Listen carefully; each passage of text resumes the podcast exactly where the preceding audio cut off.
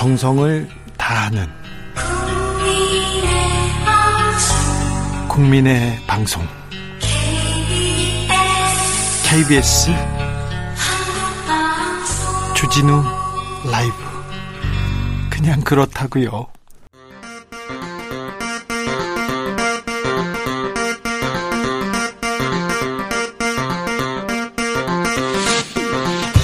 주진우 라이브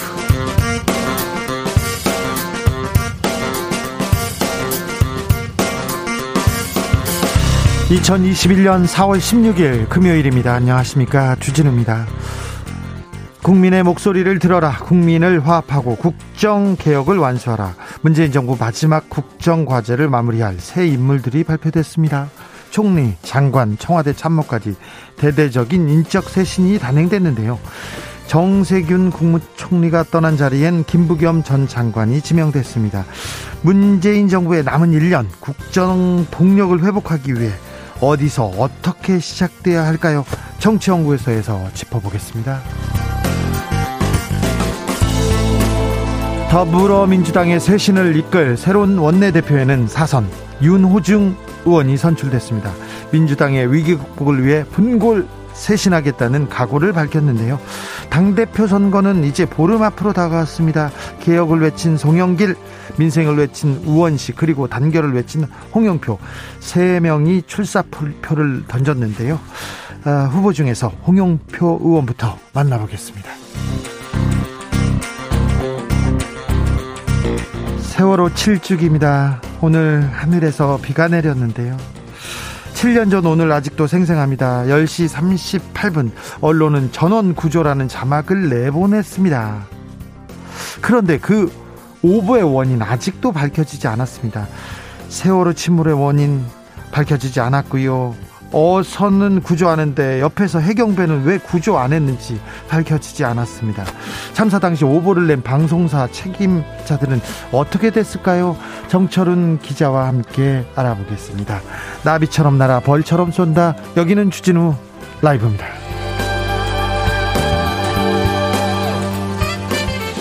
오늘도 자중차에 겸손하고 진정성 있게 여러분과 함께 하겠습니다. 한 주가 또 갔습니다. 금요일입니다. 이번 한 주는 어떠셨습니까? 힘드셨어요? 어려우셨어요? 자, 아, 그런데 금요일이니 힘을 내 주시기 바랍니다. 얼마 남지 않았습니다. 이번 주도. 세월호 7주기 전국 곳곳에서 추모식이 열렸습니다. 아, 비가 왔고요. 함께 기억하겠다는, 함께 추모하겠다는 어, 다짐 해봅니다. 세월호의 진실이 밝혀질 때까지 잊지 않겠습니다. 우리 주진우 라이브 가족들도 추모의 마음 함께 모아주시기 바랍니다. 그리고 이 함께 해주시는 분들께 작은 선물 준비한다는 거 아시죠? 주진우 라이브 365 프로젝트는 오늘도 계속되고 있습니다. 1년 365일 주진우 라이브와 함께하는 애청자 365분께 탄산수 드리고 있습니다. 샵 9730 짧은 문자 50원, 긴 문자는 100원입니다. 콩으로 보내시면 무료입니다. 많이 많이 받아가세요. 그럼 주진우 라이브 시작하겠습니다.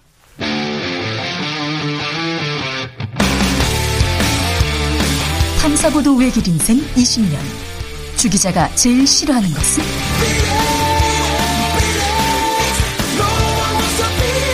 이 세상에서 비리와 부리가 사라지는 그날까지. 오늘도 흔들림 없이 주진우 라이브와 함께.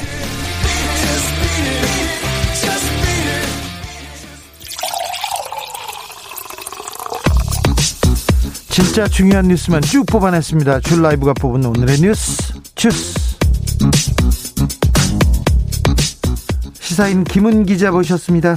김은지 기자. 네, 안녕하세요. 네. 코로나 현황부터 살펴볼까요? 네, 오늘 0시 기준으로 발생한 코로나19 신규 확진자는 673명입니다. 네. 확산세가 계속되고 있는 모양새인데요. 예. 현역 국회의원 중에서는 처음 코로나19 확진자도 나왔습니다. 더불어민주당 이계호 의원이고요. 예. 현재 역학조사가 이뤄지고 있다고 합니다. 법원에서도 나왔죠? 네, 법무부 법원행정처 그리고 서울중앙지방법원 이렇게 모두 코로나19 확진자가 발생해서 비상이 걸렸다라고 하는데요. 법무부는 전 직원 자가적 격리 조치했다라고 하고요.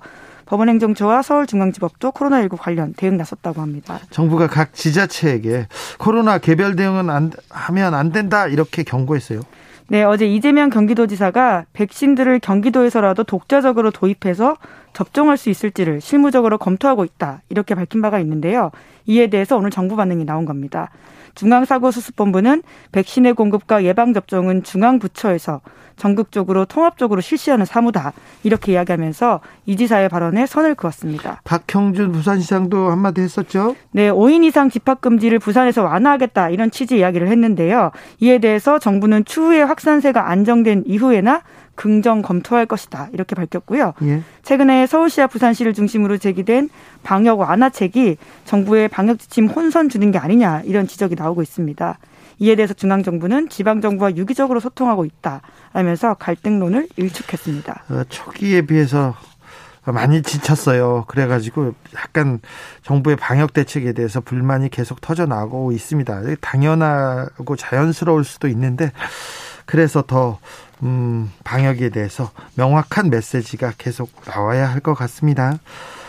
백신이 백신이 문제인데요. 음, 부자 나라에서는 백신을 맞고 가난한 나라에서는 못 맞습니다. 그래서 어, 세계 여러 인사들이 한 목소리로 백신 기술 공유돼야 한다고 목소리를 내고 있습니다. 네, 그러니까 빈익빈 부익부가 전 세계적으로 지금 코로나19 백신과 관련해서 시행되고 있는 모습인 건데요. 네. 코로나19가 장기화되면서 백신을 일부 나라의 독점으로 남아서는 안 된다 이런 지적이 나오고 있습니다. 예. 그러니까 백신을 돈벌이 수단으로만 전락시키게 되면 결과적으로 모두에게 전 세계에 불이행이 될 거다 이런 경고를 하게 되는 건데요. 그렇죠. 집단 면역은 어, 세계인이 골고루 맞아야 되지 않습니까? 70% 이상 맞아야 되는데 부자 나라만 맞고 가난한 나라는 면역이 형성 안 되면 어떻게 되자는 거예요? 네, 그러니까 섬나라처럼 자기들만 고립되어 있으면 또 모르겠지만 전 세계는 연결돼 있고 실제로 이동이 잦지 않습니까? 네. 아무리 폐쇄시켜도 그럴 수가 없기 때문에 일국가의 이기주의로만 이 코로나19를 극복할 수 없다라는 경고를 하게 되는 건데요. 네. 고든 브라운 전 영국 총리, 프랑수아 올랑드 전 프랑스 대통령, 미하일 고르바초프 전 소련 대통령, 조셉 스티글리츠 노벨 평화 노벨 경제학상 수상자 이렇게 주로 미국을 향해 지금 목소리를 외치고 있는 거죠? 네, 그렇습니다. 왜냐하면 미국이 화이자, 모더나 등 이러한 백신들을 행정부 차원에서 지원을 해서 개발을 했거든요. 네. 이제 그렇기 때문에 이러한 상황에 대해서 미국이 좀 나서서 리더십을 발휘해야 된다라고 이야기하고 있고요. 백신 부족으로 세계 경제 회복이 늦어지면 결국 미국도 손해 본다 이런 지적을 하고 있습니다. 그러니까요. 미국계 제약사가 지금 화이자, 모더나 아, 이, 이 미국계 제약사는 미국 행정부의 지원을 막대한 지원을 받고 지금 아, 백신을 개발한 거 아닙니까? 네, 그래서 백신의 특허권 문제가 분명히 있는데요. 이런 것들을 좀 풀어서 전 세계적으로 공유해야 된다라는 이야기를 하고 있습니다. 네, 개발되기 전에는 그럴 줄 알았어요. 그런데 그렇지 않아요. 예, 막상 이 현실이 닥치니까 그런 이기주의를 보이고 있다는 비판들이 계속 있는데요. 브라운 전 영국 총리는 이렇게 말합니다. 바이든 대통령은 모두가 안전해질 때까지 누구도 안전하지 못할 것이라고 말해왔다. 네. 지금이라도 G7 정상회의를 앞두고 리더십을 보여야 된다라고 이야기하고 있고요. 네. 그 앞서서 지난해 10월 달에 인도와 남아프리카 공화국에서는 이러한 그 유해 특허권을 유예하자 이런 이야기들을 한 적이 있거든요. 네. 하지만 백신 개발국인 미국과 영국은 부정적이라고 합니다. 네, G7 정상회담에서 이런 부분에 대해서 좀 아, 전 세계 인류를 위한 결정이 결단이 필요한 것 같습니다. 네, 그것이 자기들에게도 좋다 이렇게 좀 알아야 될 필요가 있는 것 같습니다. 그렇죠, 그렇죠. 예, 단순히 뭐 인도적인 차원을 떠나서요. 네, 안타까운 일입니다. 오늘은 4월 16일입니다. 세월호 7주기입니다. 네, 세월호를 기억하는 행사가 전국 곳곳에 열렸습니다. 경기도 안산과 인천에서 추모식이 열렸고요. 안산 단원구 일대에서는 조금 전이었는데 오늘 오후 4시 16분부터 1분 동안 추모 사이렌이 울렸다고 합니다. 그리고 전남 진도 사고 해역 인근 그리고 세월호의 목적지였던 제주도에서도 추모식이 열렸다라고 하는데요. 아마 많은 분들이 2014년 4월 16일 당일에 뭐 있는지 선명하게 기억을 하실 어, 겁니다. 기억하죠. 기억하죠. 네, 그날만큼은 다 잊을 수 없는 날일 텐데요. 네. 그래서 여전히 그날을 잊지 않기 위해서 노란 리본을 가방에 달기도 하고 자신의 소셜 미디어의 프로필에 걸어 놓기도 하는데요. 이러한 노력들이 계속 이어지고 있습니다. 문재인 대통령이 새 국무총리 후보자에 김부겸 전 행정안전부 장관을 지명했습니다. 네, 유영민 대통령 비서실장이 브리핑으로 발표했는데요. 김부겸 후보자는 사선 국회의원 출신의 통합형 정치인이다 라면서 지역주의 극복, 개혁, 국민 화합을 위해서 헌신해왔다. 이렇게 소개했습니다. 그리고 다섯 개 부처에 대한 개각도 단행을 했는데요. 네. 국토교통부 장관에는 노형욱 전 국무조정실장 이 자리를 임명했고요. 예. 과학기술정통통신부 장관에는 임혜숙 과학 국가과학기술연구회 이사장을 내정했습니다. 그리고 산업통상자원부 장관에는 문승욱 국무조정실 2차장, 그리고 고용노동부 장관에는 안경덕 경제사회노동위원회 상임위원, 마지막으로 해양수산부 장관에는 박준영 현 차관이 각각 내정되었는데요. 주로 관료 출신들이 눈에 띕니다. 그러게요. 정권 말기에 관료 출신이 어, 장관에 등용된다. 많은 것을 함의하고 있는데요. 청와대 인사 개편도 있었어요? 네, 이미 좀 알려졌던 소식이죠. 청와대 정무수석 자리에는 이철희 전 의원이 발탁되었습니다. 그리고 사회수석도 바뀌었는데 이태한 국민건강보험공단 상임감사 임명되었고요. 청와대 대변인도 바뀌었습니다. 강민석 대변인이 그만두고 박경미 교육비서관이 자리를 옮겨서 맡게 되었습니다. 그리고 법무비서관 자리에는 일종의 승진 개념으로 서상범 현 법무비서관실 선임 행정관이 발탁되었고요. 그리고 이번에 좀 눈에 띄는 게 방역기획관이란 자리가 신설되었다라고 하는 건데 네. 여기에는 김호란 국립암센터 교수가 임명되었습니다. 네. 저희 방송에도 자주 나오셨는데 어, 청와대 방역기획관으로 가셨습니다. 어, 윤호중 의원이 오늘 더불어민주당 원내대표에 선출됐습니다. 네, 전체 표수가 169표였는데요. 그중에 100표 넘게 얻었습니다. 네. 104표를 얻었고요. 경쟁 후보였던 박완주 의원은 65표 얻었습니다. 박 의원은 김근태계로 분류되는 민평년 그리고 더 좋은 미래 소속 의원들의 지지를 받았다 이렇게 알려져 있고요. 윤 의원은 당내 주류 세력으로 꼽히는 소위 친문의 대표주자 이렇게 알려져 있습니다. 네. 네, 그래서 지난해 이해찬 당대표 시절에 사무총장을 맡아서 공천 업무도 맡았다 이렇게 알려져 있고요. 친문 주류다, 친문의 대표주자 이렇게 얘기하는데 민주당 내에서 친문이 아닌 사람이 거의 없어요. 친문 아닌 사람들은 거의 나갔는데 지금 친문, 반문, 비문 이렇게 나누는 것이 이게 적절한가 이렇게 생각하는데 아무튼 어, 그렇습니다. 그 당 주류, 주류라고 보면 됩니다. 윤호중 어, 법사위원장이 원내대표에 올랐습니다. 어, 국민의힘에서는 주호영 원내대표가 어, 사의를 표명했다고요? 네, 권한대행 자리에 사의를 표명했다 이렇게 보면 되는 건데요. 네. 네, 왜냐하면 지금 그 자리도 비어 있기 때문입니다. 예. 그러면서 사실상 당 대표 선거에 출마하겠다 이렇게 이해하면 되는 행보로 보이는데요. 그렇죠. 지금까지 심판이 어 선수로 나서려고 그러냐 이렇게 비판이 당내 있었어요. 그런 비판이 있었죠. 네. 그리고 정진석 의원은 불출마하겠다 이렇게 오늘 오전에 밝혔습니다. 네. 두 사람 사이에 단일화하는 게 아니냐 이런 이야기가 나왔는데요. 아마 좀 그런 것을 염두에 둔 행보로 보이고요. 그리고 국민의힘은 오늘 국민의 당과의 통합에도 찬성으로 의견이 모아졌다라고 합니다. 다만 그 시기가 항상 관심사였는데요. 그것까지는 전하지 않았다라고 밝혔습니다. 이명박 전 대통령이 다시 입원했습니다. 네, 그렇습니다. 현재 이명박 전 대통령은 안양교도소에 수감 중이었었는데요. 지난해 징역 17년형이 확정되어서 복역 중입니다. 오늘 그런데 서울대병원에 입원했다 이렇게 알려졌거든요. 기저질환으로 퇴원한 지 두 달여 만입니다. 예. 이전 대통령은 정밀 검사와 진료를 위해서 약 4일 정도 입원할 예정이다 이렇게 밝혔는데요. 하지만 담당 의사 소견에 따라서 그 기간이 더 늘어날 수도 있다고 합니다. 앞서서도 병원에 갔다 온 적이 있는데요. 지난해 12월 달에 동부구치소에서 코로나19 집단 감염이 발생하자 서울대 병원에 입원해서 기저질환 치료를 받았습니다. 그래서 입원해 가지고 코로나 때문에 무서우니까 나는 석방해 달라 이렇게 요청했었죠. 그런데 기각됐었고요. 아무튼 이명박 전 대통령이 자주 아프십니다. 제가 이전 대통령의 건강에 대해서는 각별히 신경을 쓰고 있는데요. 건강하셨는데 요새 자주 아프십니다. 가신 후에는 자주 아프십니다. 한미 양국이 한미 정상회담 계획을 밝혔습니다. 네, 5월 하순으로 알려졌습니다. 문 대통령과 바이든 대통령이 미국 워싱턴 DC에서 첫 정상회담을 하게 되는데요. 이번 정상회담은 문 대통령이 바이든 대통령의 초청으로 워싱턴 DC를 방문한 형식이라고 합니다.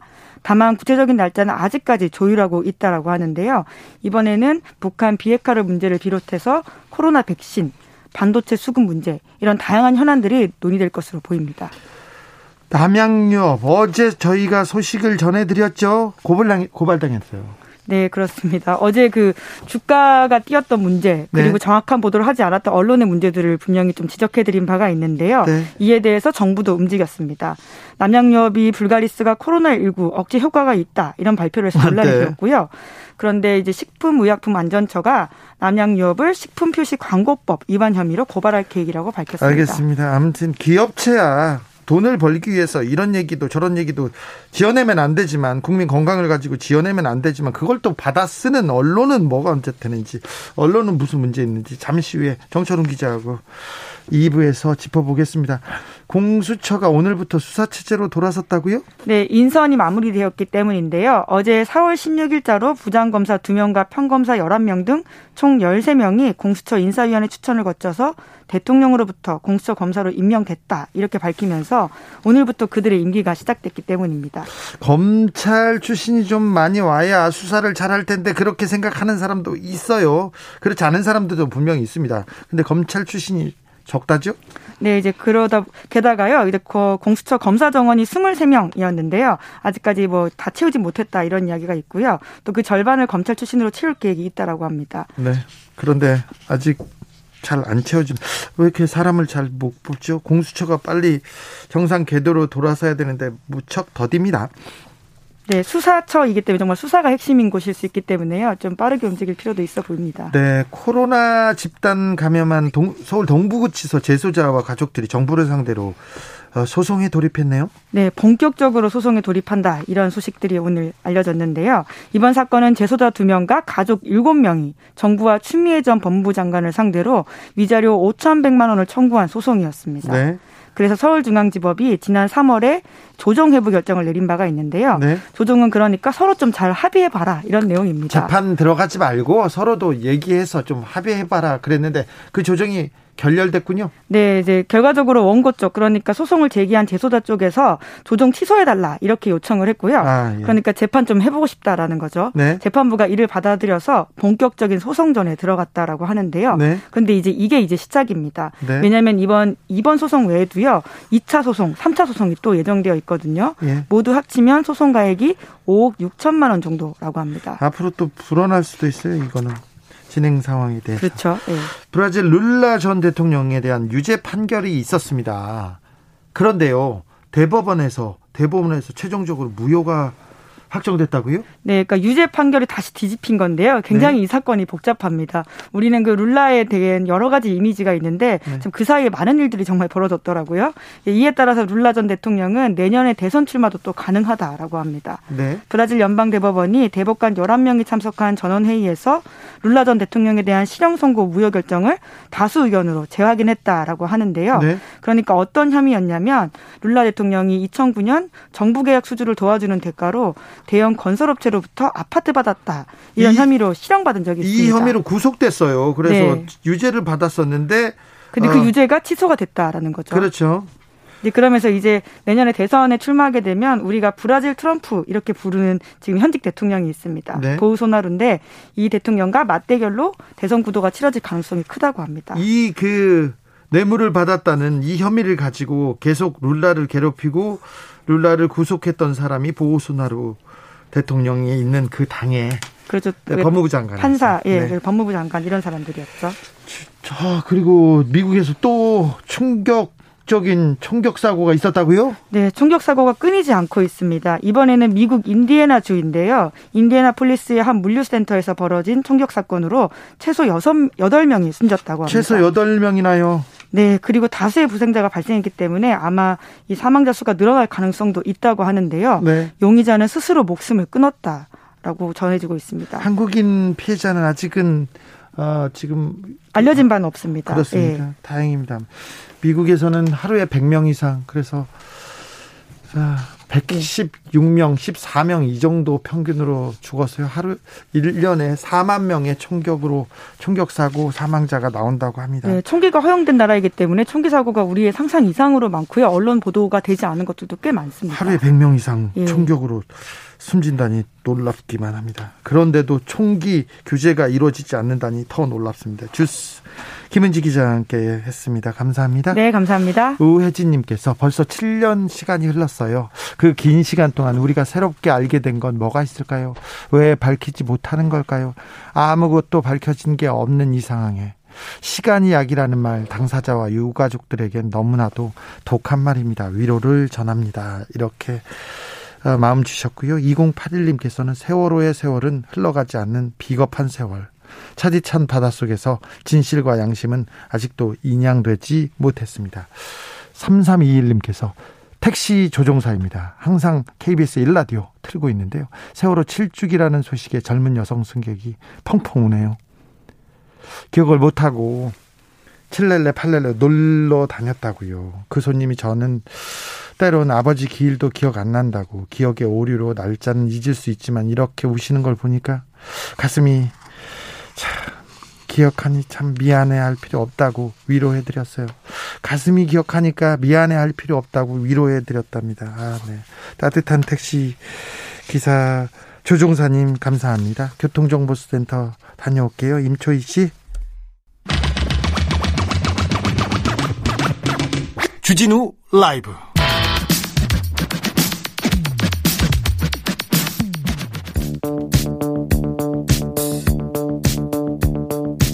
대한민국 정치의 새로운 100년을 준비한다. 21세기형 국회 싱크탱크 정치연구소.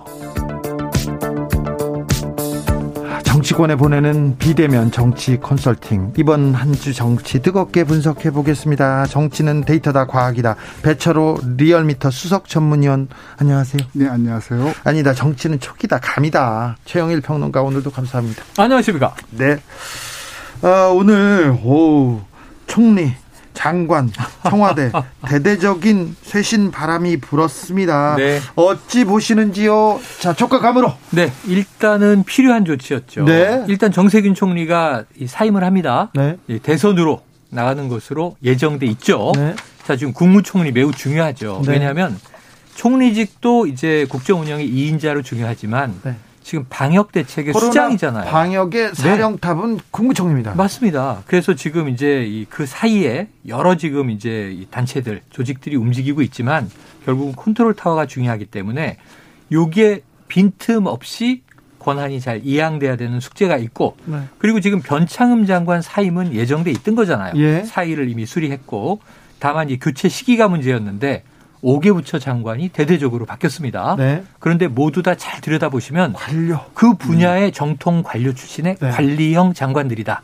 남은 임기 동안 최대한 이제 이 정책 추진을 원활히 하면서 사고가 나지 않도록 그 분야에 가장 이제 정말 잘 알고 있는 관료들을 배치를 한 거죠. 그렇게 보면은 이것은 뭐 안정적인 이 어떤 인사로 볼 수 있겠고요. 청와대 내 정무수석이 가장 지금 주목받지 않았습니까? 네. 이철희 전 의원이 네. 정무수석으로 들어가서 인사말까지 했는데 no라고 말할 수 있는 참모가 되겠다. 하지만 헌신하겠다. 이렇게 이야기를 했어요. 다양한 소리들을 모아 모아 대통령에게 전달할 것이다. 자, 앞으로 어떤 이제 청와대로부터의 변화가 비롯되는지 지켜볼 대목입니다. 배철호 의원님 어떻게 보셨는지요? 예, 그럼 큰 틀에서 이렇게 우리 재행을 평론가님께서 잘 지적해 주셨는데요. 저도 이를테면 이번 그 특징이 뭐 의원들이 보이지 않더라. 저 의원 불패가 없다는 것은 이번 단순히 뭐 청문회뿐만 아니라 이제는 이 조들이 이 조들이 이제 정권 말까지 같이 해야 될 음. 팀이기 때문에 이제 성과를 잘 갈무리를 해야 되고 마무리해야 되는 측면에서 이제 관료들 전문가들 그렇게 좀 배치를 했었고요.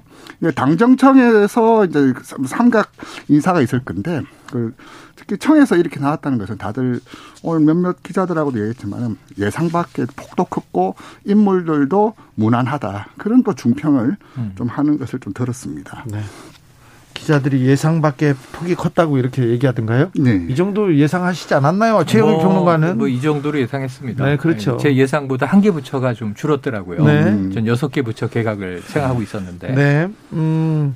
자, 이 인사가, 이 인사가, 이 문 대통령의 지지율 하락을 막을 수 있을까요? 음. 민주당의 지지율 하락을 꺾을 수 있을까요? 배철호 의원님? 지금 뭐, 꺾, 막기 위해서 한 조치죠. 네. 이제 지지율 하락을 막기 위해서 한 조치죠. 음. 이제 뭐 어, 오늘 뭐 민주당 원대 선거도 있었고 네. 이제 있을 텐데 이 지지율 하락에 지금 여러 가지 좀뭐 음, 현상들이 있는데 음. 뭐 정기 지표로 하는 뭐 저희 리얼미터뿐만 아니라 뭐 갤럽, NBS 모두 공통적인 것이 금주 들어서 어 전저점을 모두 갱신하는 조사들이 나왔습니다. 아, 저점을 계속, 계속. 갱신하고 있습니까? 갤럽 같은 경우 오늘 긍정평가 30% 나왔는데요. 음. 모두 뭐 어떤 조사 기관을 막론하고 가장 저점을 보였습니다. 네. 문제는 이보다 더 안 좋은 시그널이 뭐냐면은 네. 저희들이 이제 국정평가와 정당 지도를 볼 때, 어, 국정평가와 어, 여당 지지도가 음. 서로 맞물릴 때가 예. 가장 위험한 순간이라 그러거든요. 음. 아 그래요? 예. 왜냐하면 차라리 이제 국정평가가 여당보다 밑으로 가면은 음. 차라리 낫다라고 합니다. 뭐냐면 미래 권력 중심으로 이제 당이 이제 재편되는구나라고 이제 그렇게 다 받아들인데 이 순간이 저기 이제 서로 물고 물리는 순간이 이제 제일 곤혹스러운 순간인데 그 신호가 문재인 정부대로 처음으로 오늘 나타났다. 그 점이 저는 이번 여론조사를 보면서 가장 특징적인 포인트다. 그렇게 말씀드렸습니다. 최영일 평론가님. 네, 저는 이제 이 배 의원님의 해석에도 일견 좀 주목을 하면서 또 다른 다양한 경우의 수가 있을 수가 있어요. 뭐냐면 자 우리가 레임덕 이번 재보선에서 참패하고 문재인 정부가 임기 집권 5년 차에 레임덕 가는 거 아니냐. 그 레임덕은요 일종의 기우제처럼 야당에서는 빨리 오기를 기원하면서 정권 초반부터 레임덕 이야기는 나왔었는데 이게 지지율이 한때는 80%까지 올라가기도 하고 대체로 70% 60% 과반 이상을 무난하게 유지해 오다가 40%대 이제 30%대로 가는 거란 말이죠. 레임덕의 정의가 없어요, 사실은. 그런데 굳이 보자면 하나는 지지율이 한 25% 아래로 떨어지면 이건 뭐 해볼 수 없는 거 아니냐, 이거 하나. 30% 밑으로 가면 레임덕으로 가는 예, 뭐 그렇죠. 뭐 어느 정도 왔다 이렇게 보는 예, 거 아니에요? 그래서 그 수치 자체는 뭐 합의된 뭐30% 그렇죠. 아래 음. 레임덕이다, 20% 아래 레임덕 이런 건 없지만 우리가 정치를 수십 년 동안 살아오면서 생활로 경험하잖아요. 근데 야, 한 20%대가 돼서는 뭐 대통령이 뭐라 해볼 수가 없네. 이걸 늘 봤으니까. 두 번째 뭐냐면 내부의 권력 투쟁이 일어나면서 파열음이 나올 때 네. 내부 이탈이 시작되면 자, 이제 가라앉는 배에서 떠나는 사람들이 많이 생기게 되면 아, 이거 더 이상 뭘 어떻게 해볼 수가 없구나. 심폐소생도 안 되는구나. 이렇게 본다는 거죠. 그런데 지금 문제는 뭐냐면 아까 배 의원님이 말씀하신 게 항상 집권 세력이 후반에 가면 갈라져요. 신진 세력이 나와서 이 자신이 속해 있던 권력을 비판하기 시작합니다. 예. 이게 늘 나오는 현상이거든요. 이때 그럼 레임덕이다 이렇게 얘기를 하게 되는데 이번 경우에는 지금 원내 사령탑 오늘 오전에 나왔지만 결국은 친문이냐 비문이냐 얘기를 했지만 친문 사령탑이 의총의 결과로 이 지금 170석이 넘는 다수당을 이끄는 분위기가 됐습니다. 그러면 아까 말씀하신 대로 정부는 임기가 끝나가지만 당은 새로운 권력을 창출해야 되잖아요. 근데 이 권력이 과연 문재인 정부에 반하거나 혹은 거기에 등을 돌리면서 갈 흐름은 현재는 아닌 거예요. 그 다수당의 이제 국회에서의 이 위치는 유리한 위치를 점하고 있는 것이죠. 그러면서 봤을 때는 문재인 정부 이낙연 전 대표가 굉장히 비장한 얘기를 했죠. 내가 죽더라도 끝까지 문정부를 지키겠다 이런 이야기를 했는데 이러한 기류는 아마도 내년 3월이 대선인데 올해까지 유지된다고 보면 레임덕에서 나타나는 내부 이탈 현상이나 균열은 다른 정권에 비해서는 크게 나타나지 않을 것 같다. 이렇게도 한번 예상을 해볼 수 있을 것 같아요. 아, 아까 배철호 의원께서 아, 대통령에게 긍정 평가가 30%밖에 되지 않는다는 얘기를 했습니다. 한국 갤럽이 13일에서 15일까지 네. 전국 18세 이상 1,005명을 대상으로 문재인 대통령의 직무수행 평가를 조사한 결과 긍정 평가는 30%, 음. 부정 평가는 62%를 네. 기록했습니다. 네. 자세한 사항은 중앙선거 여론조사 심의위원회 홈페이지에서 확인하실 수 있습니다. 음. 긍정평가보다 부정평가가 두 배나 두 배 이상. 네. 네. 민주당의 지지율도 지지율도 굉장히 지금 그 음. 그 곤두박질 치고 있다고 봐야 됩니까? 네, 그렇습니다. 이제 그 여, 집권 여당의 지, 지지율은 그 대통령 평가 동조화를 보일 수밖에 없고 동조화를 보이는 그 자체가 음. 자연스러운 현상이죠. 그 가장 민심 이반 아, 민심이 지금 민주당을 음. 지금 떠나고 있어요. 떠났어요. 그 음. 가장 큰 이유는 뭘로 분석하고 있습니까? 저희들이 이제 지난 그 문정부 사실 이번에 저희들이 좀 특집 보고서를 준비를 하고 있는데 뭐냐면은 지난 총선 1년 이후 이제 이번 주가 이제 총선이 있었지 딱 1년 되는 음, 그렇죠. 그렇죠. 그래서 그렇죠. 1년 특집을 좀 준비를 하고 있는데 보면 이래저런 흐름상에 있을 때는 터닝 포인트라고 하죠. 네. 보면은 뭐 이러저런 뭐 사건 사안들도 많았었지만은 가장 이렇게 deep impact라고 할까요? 음. 아프게 때리는 대목은 부동산이었습니다. 음. 그래서 이제 첫, 첫 징후가 언제냐면 작년 8월 이런 전세 대란 때 음. 네. 그때 한번 좀 크게 꺾였는데 네. 이제 복구하다가 이제 김현미 장관 발언 파동 특히 이제 결정적으로 이번 LH 등 음. 네. 저희 이제 그 민주당 지지율에 가장 그 아프게 때렸던 대목은 역시나 부동산이었어요. 부동산 말고는요? 부동산 말고는 사실 특별히 그 우리가 보통 뭐 흐름을 봤을 때 여러 요인들이 복합적으로 작용하는 거지만 사실 뚜렷한 한 요인에서 파생되는 것들이 사실 많이 있거든요. 그런데요. 음. 그런데 마음을 어, 연애하다가 마음을 준 사람한테 음. 꼭이 요인 하나 때문에 그냥 마음이 식어버리지 않지 음, 않습니까? 자, 주요한 이슈는 부동산이었다. 네. 다른 이슈는 뭐가 아니 말씀하신 대로 부동산 때문에 가장 크게 마음 상해서 네. 이제는 내가 더 지지 못한다. 네. 이렇게 이제 유권자 시민이 결심했다고 할 때 아주 좋은 표현 쓰였어요. 저도 이게 부부 싸움하고 똑같은 거예요. 우리가 한 배를 타고 한 가족을 이뤄서 한번 잘 살아보세 하고 시작을 했는데 살면서 참아요. 네, 실망도 어, 하고 가장이 의사결정하고 추진하고 밀고 나가고 영화 미나리하고 비슷한 거예요. 내가 이 농장을 한번 개척해서 우리 가족 잘 먹고 잘 살게 해줄게. 날이 갔다 왜 나. 네. 그러면 이제 이렇게 트레일러에 네. 살면서 네. 그냥 힘들어도 같이 버티고 가는 그렇죠. 거죠. 아이들 가죠. 부여 안고. 네. 그런데 문제는 결정적인 문제에서 어 먹고 살기 힘들 것 같은데 네. 내 삶이 나아지지 않을 것 같은데 그러고 네. 부부 싸움이 시작되면 그때부터는 미웠다가 참아줬던 점들이 다 튀어올라오잖아요. 그래서 부부 싸움 한번 해보시면 어 어, 어떻게 5년 전 일을 이렇게 생생하게 기억하지? 이렇게 섭섭했고 저렇게 섭섭했고 다 나와 다 나온단 말이죠. 네. 그러니까 그게 뭐 저는 한, 두 가지가 두 개 시그널로 봐야 되는 게 애초에 비판적 반대층들 야권 지지 세력은 큰 덩어리가 있었어요. 애초에. 네. 근데 이제 그들이 샤이 보수였다가 이제는 샤우팅 보수가 된 거예요. 네. 그런데 문제는 중도는 야 그래도 정부를 밀면 나아지겠지 했는데 중도의 실망감이 대표적으로 부동산 근데 문제는 아주 콘크리트 지지층이라고 이야기하는 쪽에서도 이탈이 보인다는 겁니다. 예, 예 있었어요. 뭐냐 하면 예. 아니 4년 동안 개혁을 못 했는데 개혁을 완수하지 못했는데 남은 이 짧은 시간 동안 개혁 끝낼 수 있겠는가? 실망이다. 개혁을 더 밀어붙였어야지. 이런 지지층도 있어서 이게 두 개 시그널이 다르게 잡히는 거예요. 지지 집토끼도 실망해서 떠나고 또 이 중도층에서 뭔가 기대했던 쪽도 떠나고 그러면 이제 여기서 생기는 애증이라고 하는 것은 애초에 그래 안 될 줄 알았어. 내 반대했잖아 하는 쪽이나 혹은 나는 무관심일세 한쪽보다 애증이 더 무서운 거예요. 그때부터는 나빴던 점들만 보이기 시작하고 나빴던 점들만 이제 비판하기 시작하거든요. 아니 그러니까 이제 마음에 하나씩 하나씩 쌓이다가 지금 음, 한꺼번에 터졌다. 네, 이제 난 못 살겠어. 이제 뻥 직, 터졌다. 네, 가출 네. 직전인데 네. 가출 직전인데 음. 1년 동안 도대체 무슨 일이 있었던 거예요? 말씀을 그랬을 때 부동산 한 아까 제가 부동산 하나의 문제가 아니라 이렇게 누적된 게 네. LH가 이제 불을 땡긴 거죠. 음, 그 건트리거가 된 그렇죠. 거고. 트리거가 된 거죠. 근데 사실은 건트리거가 됐는데 여기서 가장 드라마틱한 변화를 보이고 있는 게 우리가 재보선 끝나자마자 이 큰 격차의 참패 혹은 저 이 회초리는 무엇인가 우리가 2030 예를 많이 들지 않았습니까? 네, 네. 그러니까 젊은 층만 띄어서 보자고요. 다 네. 복잡한 이유가 있겠지만 그러면은 실망인데 하나는 바로 그거잖아요. 공정 문제잖아요. 네. 공정 문제.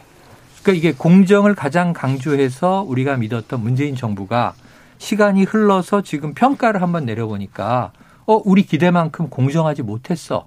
라고 하는 대목이잖아요. 그게 네. 뭐냐면 선거는요. 이 내가 잘해서 이기는 경우는 별로 없고 상대가 자책골을 넣어서 이기는 경우가 많아요. 최근 네. 선거에서. 아니 거의 대부분 상대적인. 근데 이번에 야당이 의외로 자책골이 안 나왔어요.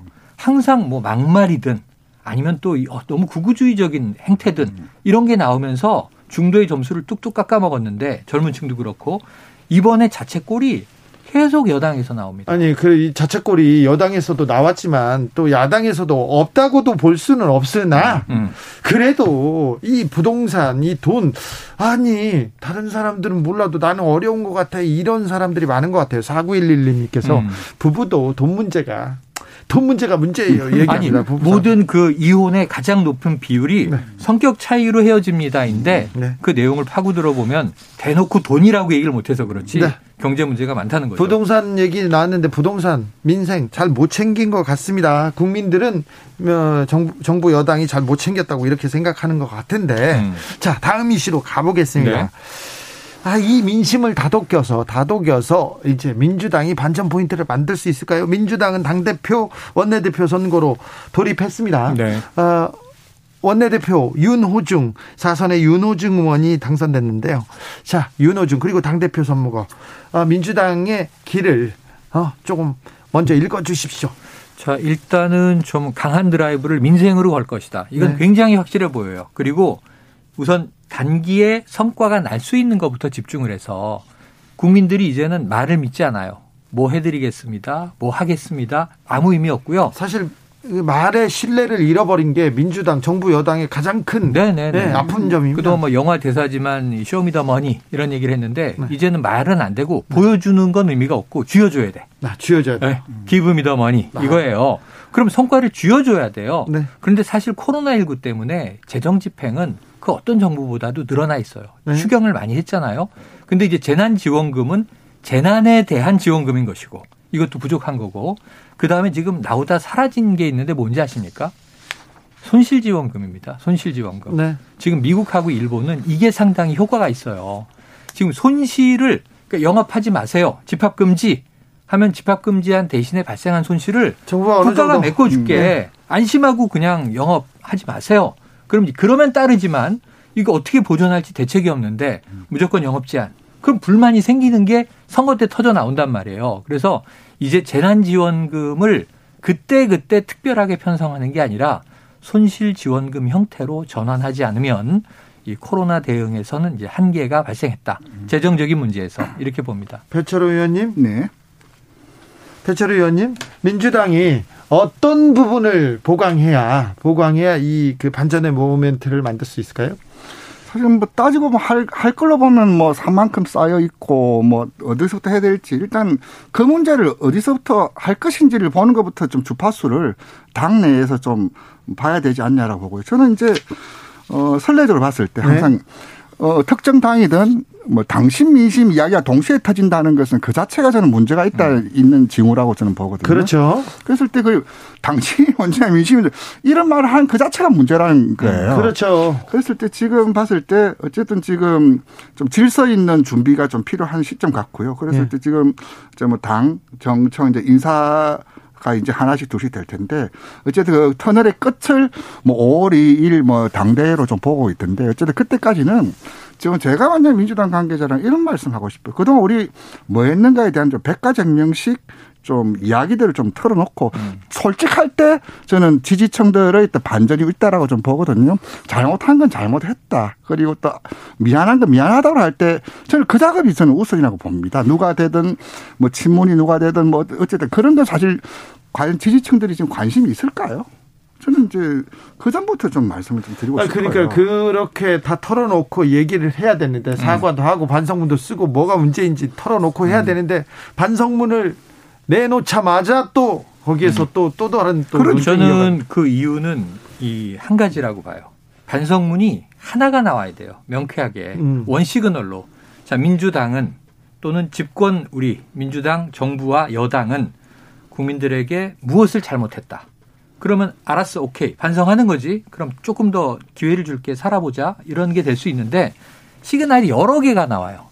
자, A 그룹이 시그널을 내니까 B 그룹이 그거 아니야.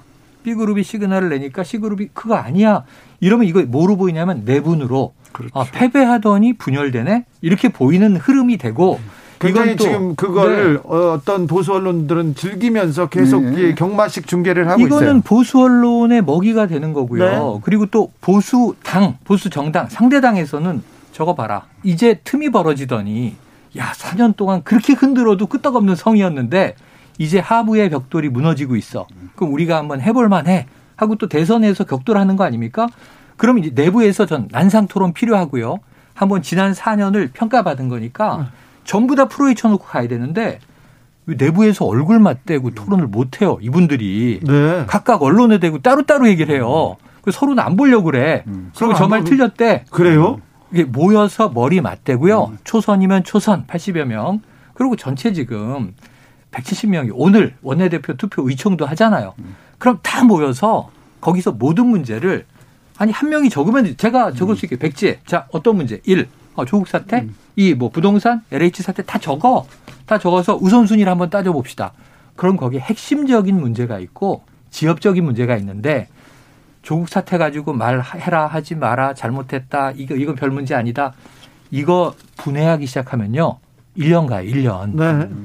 백서들이 막 나오고 있잖아요 근데 이 문제는 국민들이 큰 관심이 없습니다 네. 법정에 가 있잖아요 네. 뉴스로 다 나오고 네. 그 문제에 대해서는 나중에 정말 다각도로 분석해서 해명하고 국민들이 몰랐던 점을 알려야 할 게 참 많은 사안이지만 지금 남은 임기 동안에 흘러간 문제 하나를 집어내 놓고 분석하기 시작하면 이건 정치 아니다. 아까 말씀드린 대로 성과 날 수 있는 문제들을 가지고 웰컴 투 동막골을 생각하시라니까요. 그, 그 평화로운 강원도 두메 산골에 이 북한 인민군 장교가 그 이장 동무의 위대한 영도력은 어디서 나오는 겁니까? 이 심오한 질문에 거저물 좀 먹여야지 이렇게 얘기한단 말이에요. 네. 국민들은 배고프잖아요. 알겠습니다. 빨리 성과를 주십시오. 최영일 평론가는 미나리로 시작해서 동막걸로 아, 끝나는 너무, 걸로. 너무 옛날 네. 영화로 갔네요. 음. 행복님께서 소상공인 챙겨줬는데요. 소상공인만 챙겨줬는데 정작 송구상공인은 고마워하지 않습니다. 전 국민 지급이 경제 살리는, 살리는 길인데 보편 지급 음. 국민의힘과 홍만, 홍남기만 몰라요 이렇게 얘기했습니다. 음. 아니요 민주당도 잘 모르는 것 같아요. 음. 그런데요. 음. 선거 승리로 분위기가 좋은 국민의힘 분위기 진짜 좋거든요. 음. 그런데 거기도 아유 안을 들어봤다 어. 보면 심상치 않습니다. 예, 그렇죠. 진짜 선거가 이긴 쪽은 아무래도 뭐 좀 즐기는 시간도 필요할 텐데. 네, 편안하죠. 이제 뭐 선거 샴페인 터지기도 전에 하루도 채 못 가서 이제 송원석 의원 사, 사건이 음. 있었고. 네. 또 이제 그러면은 된다 싶으니까 이제 또 서로 이제 이러저런 말들과 사람들이 이제 나오기 시작하는데 네. 그 컨트롤 타워가 없는 것 같아요. 김, 김 위원장 거꾸로 뭐 호불호를 떠나서 김 위원장의 그늘이 이렇게 좀 짙구나 크구나라는 걸 개인적으로 좀 느꼈고요. 김 위원장 있을 때도 좀 그랬는데요. 근데 그래도 김 위원장 확실하게 뭐 짜르라는 뭐 별명이 붙여졌듯이 음. 확실하게 통제를 했는데 이제는 누가 이 과연 이 당의 그 핵심 세력은 누구고 음. 누가 leading을 하지? 저는 그게 보이지 않는 것 음. 같아요. 음. 네. 이제 대선 이제 이번 판에 뭐 각종 조사에서 뭐 다음 대선 야당에 유리할 것 심판론 우세 뭐 이것저것 좋은 시그널들이 오니까 좀 표현이 그렇지만 주체를 못 하는 것 같아요. 지금요? 예, 국민의. 저는 원인은 거기 그 말씀에 봅니다. 동의하는 것이 패배를 너무 오래 해서 그냥 포기하고 있다가 엄청난 대승을 한번 맛을 보니까 야 승리의 맛이 이렇게 좋은 거지 음. 하고 세포가 다 살아났어. 네. 그러다 보니까 그동안 사라진 줄 알았던 욕망이 동시에 터져 나와. 음. 일단 내 자리 깔아 이렇게 네. 해가지고. 근데 욕망이 터져 나오는데 네. 판을 보니까 아주 묘하게 돼 있는 게 말이죠. 보세요. 조직은 국민의힘에 있고 네. 인물은 저 밖에 따로 네. 윤석열 전 총장이 있고 네. 또 어, 이번에 거의 소멸되는 듯하다가 기사회생한 안철수 대표와 국민의당이 우리도 있어 음. 그러고 있고 그러다 보니까 그동안 무주공산인 줄 알았는데 음. 너무 많은 사람들이 나야나 그러고 동시에 음. 터져 나오는데 네. 주도권을 어디에 줄지가 퍼즐처럼 흩어져 있으니까 갑자기 누가 이걸 조합해야 될까요? 갑자기 욕망이 부구 와글와글 부글부글 네. 끌어오르고 있어요. 왜 그러냐면요. 어 이번 선거도 우리가 이길 것 같거든요. 잘하면 잘하면 네네네. 그래서 지금 사람들이 몰려오고 있습니다. 음. 몰려오고 있는데 문제는 그 안에서 네. 몇 명의 이제 이 토호들이 토호 네. 세력이 음. 내 지분을 가지고 판을 키우기 위해서 싸우는데 여기서 삐그덕하면 전 김종인 전 비대위원장이 지난 8일에 지난주에 선거 끝난 다음날 떠나면서 자 국민의 승리를 자신의 승리라고 착각하지 마세요. 쇄신을 여기서 멈추면 우리는 영원히 소멸될 수도 있습니다. 그리고 떠났는데 밖에서 지금 먼저 또 흔들고 있잖아요. 네. 오늘도 금태섭 전 의원 만나고 공격하고 있죠. 복잡성이 높다. 이건 뭐냐면 통합되기 어렵다는 얘기거든요. 국민의힘 국민의당 말고요. 네. 김종인 비대위원장 전 비대위원장의 아. 행보 그 입에서 아이 야권이 어떻게 흘러갈지 네. 읽을 수 있을 것 같습니다. 지금 혹자는 뭐 그 김종인 위원장의 말씀의 폭이 진폭이 너무 커서 네.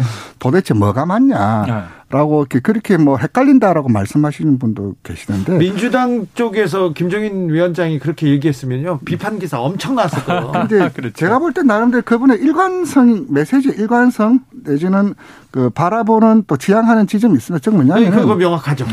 현재 국민의힘 안, 안 된다. 네. 그 이미 아까 최경 평론가 말씀하셨지만 딱 4월 8일 선거 끝나면서 이미 던졌단 말이에요. 음. 그 공, 모든 말에 했던 텍스트와 텍스트를 가로지르는 context라는 게 있지 않습니까? 그 음. context를 봐야 되지 텍스트 하나하나가 뭐 이 상황, 저 상황, 이런 데 저런 데로 봐서는 도저히 이해할 수 없는데 context는 하나예요.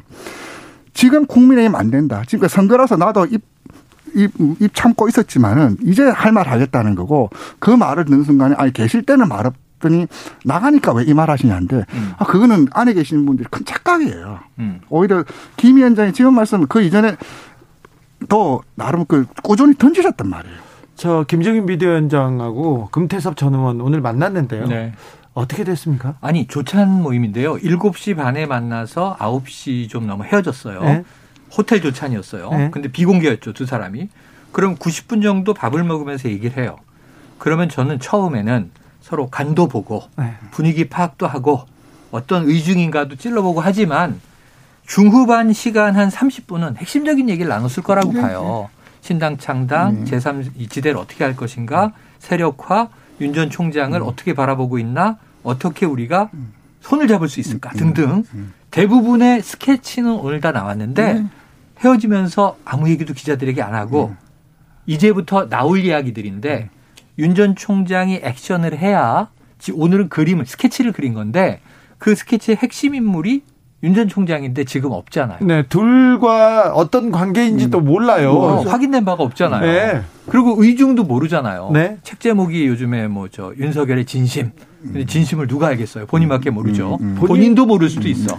그래서 이 부분에 대한 확인 작업을 거친 후에 오케이 가능성이 있어 그러면 오늘 나온 청사진 중에 일부가 저는 한 뭐 4월 후반, 5월 초반에는 후루룩 펼쳐질 걸로 봅니다. 뭐 저도 오늘 그 자리에 있지 않았어요. 기사를 보고 유추할 음. 수밖에 없는데 아마 주로 이제 뭐 디테일한 것이나 혹은 뭐 계획을 아마 검 의원, 검전 의원께서 주로 얘기하셨을 것이고 김 위원장은 좀 큰 틀에서 음. 큰 틀에서 방향을 하면서 아까 말씀하셨던 대로 두분 했던 뭐 주파수는 좀 맞추면서 대강 큰 그림은 대강 뭐 이렇게 해야 되지 않겠느냐라는 정도에 대해서 좀 확인해 주지 않습니까? 이제 하나 이제 그, 뭐, 전원으로 나온 것은 이제 김 위원장께서 국민의힘으로는 안 된다. 음. 이제 그 말씀은 이제 그, 이제 뭐, 제일 좀 크게 음. 좀 음. 요즘, 알려진. 요즘 있는 이야기죠. 네. 참.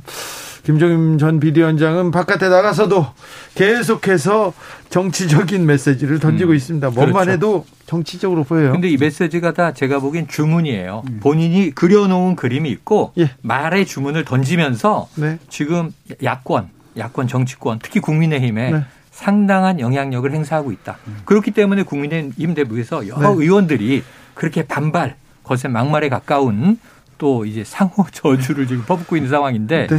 그럴수록 김종인 전 비대위원장이 상당히 영향력을 획득할 것으로 보여집니다. 자, 김종인 전 비대위원장의 제3지대 그리고 국민의힘 그리고 민주당에서도 계속해서 민심을 민심을 향해서 달라고 달라고 이렇게 얘기하는데 어떻게 될지 또 지켜보겠습니다. 정치연구소 마무리하겠습니다. 최영일 평론가 그리고 배철호 리얼미터 수석 전문위원 감사합니다. 고맙습니다. 네, 감사합니다.